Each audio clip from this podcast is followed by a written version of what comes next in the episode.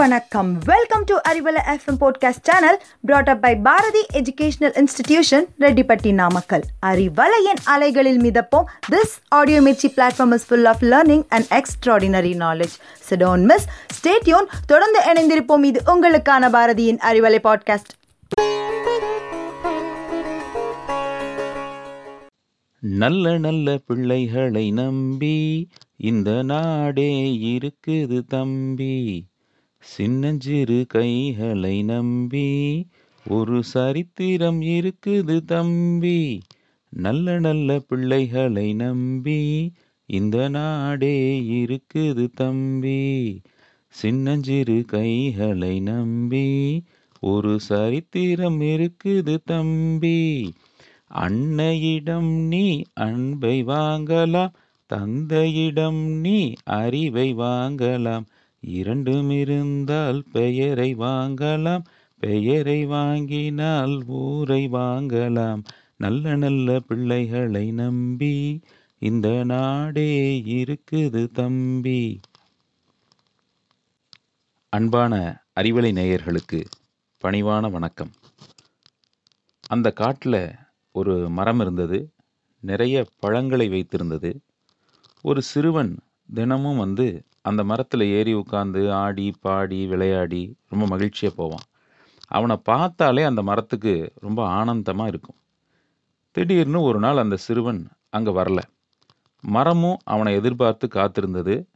சில நாட்கள் கழித்து அந்த சிறுவன் வந்தான். அந்த மரம் ரொம்ப சந்தோஷமாக அவனை பார்த்து ஏன் இவ்வளோ நாள் வரல?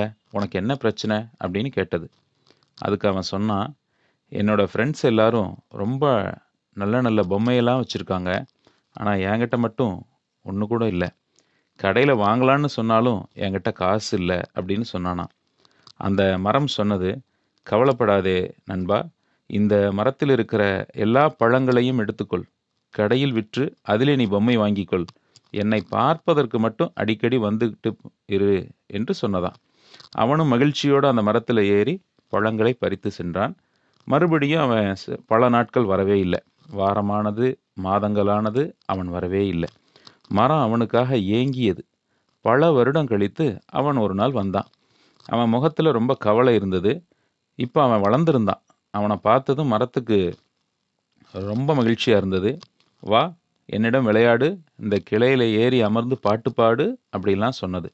அதுக்கு அவன் சொன்னான் இல்லை இல்லை. எனக்கு இப்போ வயசாயிடுச்சு. எனக்கு மனைவி குழந்தையெல்லாம் இருக்காங்க. ஆனால் நாங்கள் வசிக்கிறதுக்கு சொந்தமாக நல்ல வீடு இல்லை. வீடு வாங்குறதுக்கு என்கிட்ட பணம் இல்லை அப்படின்னு சொன்னான். மரம் உடனே சொன்னது பரவாயில்ல உனக்கு கொடுக்கறதுக்கு என்கிட்ட பணம் காசு இல்லை. அதுக்கு பதிலாக என்னோட கிளையெல்லாம் நீ வெட்டி எடுத்துகிட்டு போகலாம் அதில் ஒரு வீடு கட்டிக்கலாம் அப்படின்னு அந்த மரம் சொன்னது. உடனே அவனும் கோடாரி எடுத்து மரத்தோட கிளைகளெல்லாம் வெட்ட வெட்டத் தொடங்கினான். அப்போது மரம் அவன்கிட்ட சொன்னது இப்படி ஒரேடியாக என்னை பார்க்காம இருக்காத. முடிஞ்ச வரைக்கும் வருஷம் ஒரு தடவையாவது வந்து என்னை பார்த்துட்டு போக மாட்டியா என்று வேண்டியது. அவனும் சரின்னு சொல்லிட்டு வேண்டுமளவு மரத்தோட கிளைகளை வெட்டி எடுத்து போனான். அதுக்கு பிறகு பல வருடங்களாக அவன் அந்த காட்டுக்கு வரவே இல்லை. அவன் வருவான் வருவான் அப்படின்னு அந்த மரமும் தினமும் காத்திருந்தது. அதுக்கு பிறகு பல வருஷம் கழிச்சு அவன் பார்க்க வந்தான்.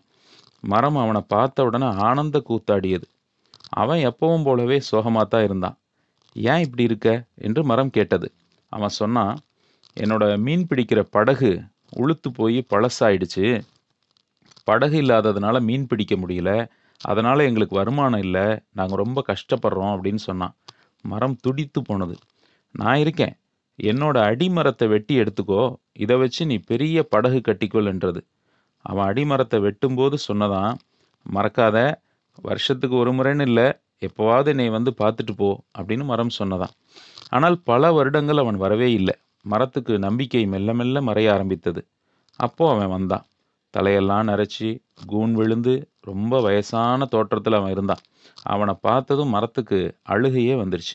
இப்போ உனக்கு கொடுக்க என்கிட்ட பழங்கள் இல்லை கிளைகள் இல்லை அடிமரமும் இல்லை உனக்கு கொடுக்க ஒன்றுமே இல்லையே என்று மரம் வருந்தியது.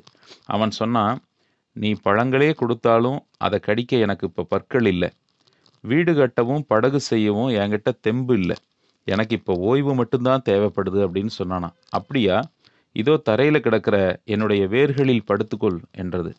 அவனும் அந்த வேர்களிலே தலை வைத்து படுத்துக்கொண்டான் இந்த சுகத்துக்கு தான் அந்த மரம் பல வருடங்கள் ஏங்கி தவித்தது. இப்போது அந்த ஏக்கம் நிறைவேறியது. அந்த மரம் ஆனந்த கண்ணீர் விட்டது. இது மரத்தின் கதையல்ல. அன்பானவர்களே நீங்கள் கேட்டுக்கொண்டிருப்பது அறிவலை பாட்காஸ்ட். பேசிக்கொண்டிருப்பவர் உங்கள் நாராயணமூர்த்தி. இது மரத்தின் கதையல்ல. நிஜமான நம் பெற்றோர்களின் கதை. இந்த சிறுவனைப் போலத்தான் நாமும் சின்ன வயசில் அப்பா அம்மாவோட விளையாடுறோம். வளர்ந்து பெரியவனானதும் நமக்குன்னு ஒரு குடும்பம் குழந்தைன்னு நிறைய பேர் ஒதுங்கிடுறாங்க. அதுக்கு பிறகு ஏதாவது தேவை இருக்குது அல்லது பிரச்சனைனா மட்டும்தான் பெற்றோர்களை தேடி போகிறோம் நம்மக்கிட்ட இருக்கிறது எல்லாமே அவங்க கொடுத்தது தானே? இதை பிள்ளைகள் புரிந்து கொள்ள வேண்டாமா? நம்மால் பெற்றோர்களுக்கு எதுவும் கொடுக்க முடியாது. நம்முடைய பாசம் அன்பு அதை விட முக்கியம் நம்மோட நேரம். இதை தவிர பெற்றோர்களும் வேறு எதையும் விரும்புறதில்ல. இதை மூன்றையுமாவது நம்ம தர முயற்சிக்கலாமே. நல்ல பிள்ளைகளாய் நல்ல மனிதர்களாய் இருப்போம். முதுமை காலத்தில் பெற்றோர்கள் ஏங்குவது நம்முடைய அன்பிற்காகவும் பாசத்திற்காகவும் என்பதை மட்டுமே புரிந்து நடந்து கொள்வோம். அறிவலை கேட்டுக்கொண்டிருக்கும் அனைவருக்கும் எங்களது அன்பான வேண்டுகோள். பள்ளி பருவத்திலிருந்தே பெற்றோர்கள் நமக்காக செய்கிற பணிகளை சிந்தித்து வளர வேண்டும். பணம் சம்பாதிக்கிற பருவத்திலே சற்று நேரம் ஒதுக்கி அவர்களோடு பேச வேண்டும். எந்த பயனுமே இல்லை என்று நாம் கருதி கொள்ளுகிற நேரத்தில் கூட அவர்கள் வாயிலாக இந்த மண்ணுக்கு வந்தோம். அவர்களாலே நாம் உயிர்களாக உழவிக் கொண்டிருக்கிறோம். அவர்களாலே நமக்கு இந்த சமூக அந்தஸ்து கிடைத்திருக்கிறது என்பதை உணர்ந்து பெற்றோர்களை தெய்வத்திற்கு நிகராக இல்லை இல்லை. அதற்கும் மேலாக போற்ற வேண்டும் பாரத பூமி புண்ணிய பூமி நம் பண்பாடு அவ்வாறுதான் நம்மை வளர்த்திருக்கிறது. பெற்றோர்களை நேசிப்போம். வாழ்நாள் முழுவதும் வளர்ந்து கொண்டே இருப்போம். நன்றி வணக்கம். மீண்டும் அறிவலையில் சந்திப்போம்.